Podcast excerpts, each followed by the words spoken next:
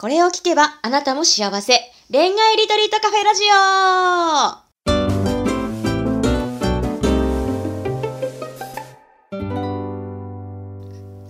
こんばんは、ラジオパーソナリティのペクです。この番組は毎回アラサー女子の様々な恋のお悩みを一瞬で解決する魔法のラジオです。それでは、オールアバウト恋愛ガイドの久野浩二さん、ボイジャータロットセラピストのマリさん、本日もよろしくお願いします。はい、よろしくお願いします。お願いします。はい。えー、今日のテーマはですね、まあ最近皆さん結構よく使われてる方も多いと思うんですけど、あの、婚活アプリあるじゃないですか。あれの、うん、まあ、良し悪しみたいなところをちょっと聞ければいいのかなっていうふうに思うんですけど。はいはいはい。まずあれですよね、先先月ね、ちょっと一個ニュースになってたのがね、あのー、ま、マッチングアプリの結構大きいサイトのところから、ね、なんかデータが流出しちゃったっていう、ちょっと事件がなんか事故というか事件があってっていう形だったんでちょっとねなんかやってる人からすあのするとすごいちょっとそういうのもね怖かったりっていうのもあるのかなと思う、うん、だってそれなんか171万人のデータが流出しちゃったっていうね、形だったから。で特にほら、まあ、ただでさえ個人情報って結構怖いですけど結構あのそういう、まあ、気軽にあのアプリでできる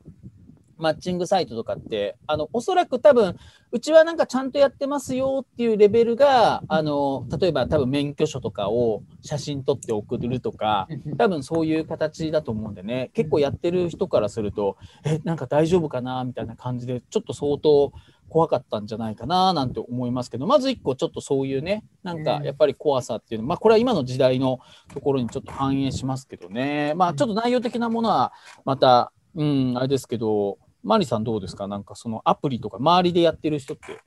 います？周りでやってる人は多いですね。うん、なんか、うん、彼氏ができたって言われたんですけど、うん、この間。で、それを聞いてたら、出会いがアプリっていうのが割と多いんですよね。うん、20代の方とか。だからなんか、結構気軽に皆さん、あの、使ってるんだなっていう印象があって、で、なんかあの、割と抵抗なくやってる方が多いんですよ。だから結婚とかとはちょっとわからないですけど、とりあえず出会って、そういうので楽しそうにしてるので、なんか私たちが思っているより、私たちアプリの世代じゃなく生きてきたから、うん、今の人たちはこうちょっとハードル高くなく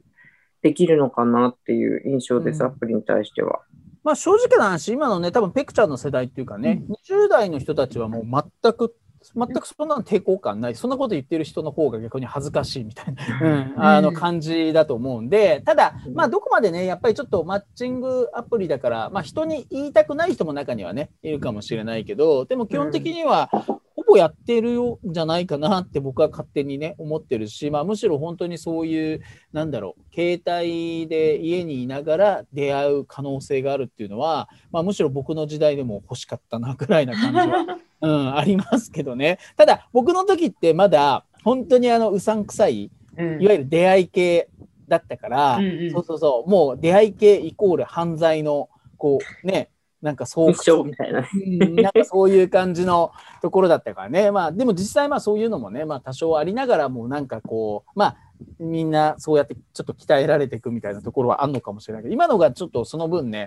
なんかリスクもなく、あの、だからむしろね、どんどんやってしまってっていうところもあるかもしれないし、むし当たり前だけど、そこで出会ってみんなね、デートして付き合ってっていう気軽さもあるから、まあ本当に、あの、いい部分はもうどんどんうまく使えばいいかなとは思いますけどね。うん。なんか、あの、怖い思いしてる人いないのかなっていうのが私めっちゃ気になってて、実は私あんまりアプリはやりたくない派なんですよ。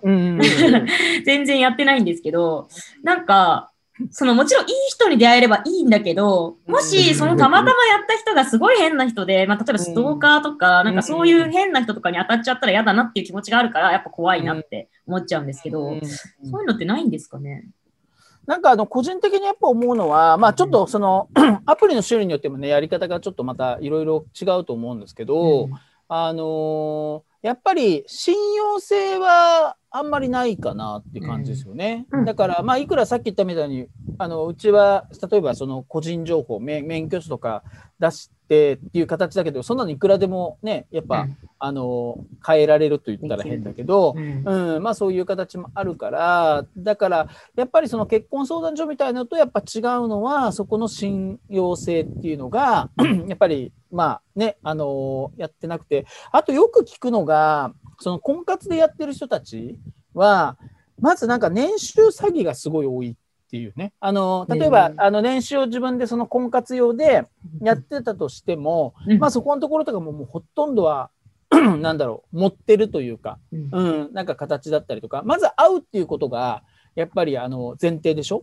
だから、例えば男性で年収が、まあわかんない。日本の平均的だと450万円ぐらいですってなったよりは、600万って書いた方が当然会える確率は大きくなるからだからそういうのはもうなんか自己申告みたいな形になっちゃうから、うん、だからまあ結婚で考えるとなんか全然やっぱり鵜呑みにしない方がいいかなとは思うけどまず最初に会うっていう行為うん、なんかそこ自体っていうのは、まあやっぱり、あのー、まあみんなそれなりにこうね、できるっていう形はあるかなと思うけど、ただその時にやっぱり上手い人と下手な人がね、当然あれだからアプリですごいなんていうの、あの男の人で、まあ上手い人は、まあまあ、やっぱりちょっとこう言ったらあれだけど、違う目的で入ってきてる人たちもいっぱいいるってことね。うん。ですよね。うん。怖い思いしてる人人、怖いっていうか、なんか、あまりくない思いしてる人も多分いるだろうけど、うん、なんだろう。私はなんか話聞いてて、うん、なんか結婚っていうよりね、なんかね、恋愛だった。私の周りは聞いてるのが。うん、だから恋愛として出会ってて、で、まあ実際じゃあ付き合って、そこから先かなって思う、結婚とかは。だからなんか、やっぱそういう詐称とかもいろいろあるから、うん、会ってみて。で、なんかやっぱりうさんくさい人って会ってもうさんくさいんじゃないかなってする。え、お前本当に年収こんだけあるの？みたいな。あ、でもそれはそうかね。よね。だから、あの、まず、あの、調子のいい人って多分、トークも軽快だし、まあ、すぐ、あの、会う感じになっていっちゃうと思うのね。で、女の子側も、まあ、うん、まあ、とりあえず会うだけだったらいいかっていうところで、うんうん。まあそこがだからあれなんじゃない？ほら、あの、ちゃんと、まあ夜いきなり会って、ね、うん、そうそうそう。お酒深く飲むとか、そういうことではなくて、うん、やっぱり、あの、会う、会う分にはもう全然いいと思うんだけど、でも最初に会うときは、やっぱりお昼に、まあそれこそ本当お茶でいいんじゃないかなと思うよね。うん、私もそう思う、うん。それができるんだったら別にそんなに、そんなにリスクはないじゃない。で、あと個人情報を、その、やっぱり、ちゃんと本当に信頼できなければ、うん、なんかまだやっぱすぐ簡単に教えないっていう方が、やっぱさっき言ったね、ストーカーじゃないけど、もしくどう、どう変わるかわかんないから、うん、やっぱその辺はなんか 2, 2回3、まあ3回ぐらいあって、あれしてもいいかもしれないね。それまでのそのコミュニケーション、まあ今でもかといってじゃあ LINE 教えてって嫌だっていうのもちょっとそれもあれだしね。なんかすごいわかんわかうん難しいところもあるよね。なんかね。うん、だからちょっとその辺はやっぱり人を見る力っていうのがやっぱすごい重要になってくるかなとは思いますけどね。うん。なるほどね。え、その見極め方的なところは何かコツとかあるんですか？見極めは、わかんないけど、私、別にアプリとかじゃないけど、うんうん、なんかそういうのやってた時期に、あの、じゃあメール交換しようみたいに言われても、あ、あの、あっちでメールできるんでって言って、しばらくあっちがいいですって言って、ほぼ教えてないですね。うんうんうん、だってあの、そこでの、なんかそのサイト上での連絡のやり取りができるんだから、別に個人情報を教える必要が全くないっていうのを普通に、あの、ああ、そこでもうちょっとやりましょうみたいな感じで、うん、まだちょっと会って何回目ぐらいとかだからって言って、信頼してませんっていう空気感じゃなくて、なんかこう、信頼したいからこそのみたいな空気感で話すと、割と納得してくれますよ。うん、で、そこでやっぱやりとり続く人は続くし、じゃないかなと思うんですよね。だから思ってることをはっきり言うじゃないですけど、見極めはそこかなって気が、どう思います？でもなんか最初のね、出会いがね、まあそもそもそのアプリで出会ってるからね。そうそうそうそう。そうした方がいいと思うし、あとはちょっとっったらあれだけど、なんだろう、1回目は本当に、まず実物会ってみましたっていうところが多分一番大事で、うん、話し方とか、だからあんまり個人的な情報もそんなにやっぱり出さない方がいい、うん、開示しなくていいと思う。うん、当たり障りなく。だからまず、まず見た目とその話し方とか雰囲気とか、なんかやっぱそれを確認するのが、なんか第1回目のこうあれで、で、それでね、今、マリさん言ったみたいに、また次とかは、まあ、しばらくはそのね、個人的なやり取りじゃなくて、そこを経由してやるし、うん、向こうもほら、目的が、なんか、あの、そんなまどろっこしいのが嫌な人とかは、もうそれで連絡来ないから。だから分かりやすい。うん、そう。ああ。うん、来ない。ね。うん、本当に真剣な人はちゃんとまめに来るから、うん、そこ経由だろうがなんだろうが。うん、人間性出ますよね、あれ。だからそこが、そこがなんか見分け方っていうか、形なんだよ。だから本当にもう最初から、なんだろう、もう、なんか体目的みたいだったら、もうそんな昼間なんか会おうと思わないからさ、例えば夜、なるべく、もうそういうのも言ってくるし、あとはもうその会った時も、基本的には、やっぱりもうかなりグイグイ来るから、やっぱりそういう人はもう、あの、あれです。で、まあそういう返し方したら、もうその人からすると、あこんな面倒くさい人いいわって感じになるから、うん、うん、だからそれがすごく見極め方じゃない。まあ、まあ、みんながみんなそうじゃないと思うけど、うん、そういう人も中にはいるいるっていうことね。うん。うん、そうですね。迷ってるうちは開示しない。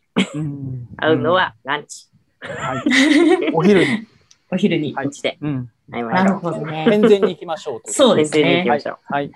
はい。ありがとうございます。いや、めちゃくちゃシンプルだけど、確かにいい見極め方だなっていうふうに思いました。うん、まあ、あとね、個別の、こう、私こういう状況なんですけど、どうですかとかね、詳しいことを聞きたい方はですね、えー、アンドロイドもクラブハウスがオープンしたということで、今月からですね、月末のお茶会は、基本独身者の方向けにクラブハウスで開催していきます。パチパチパチパチ。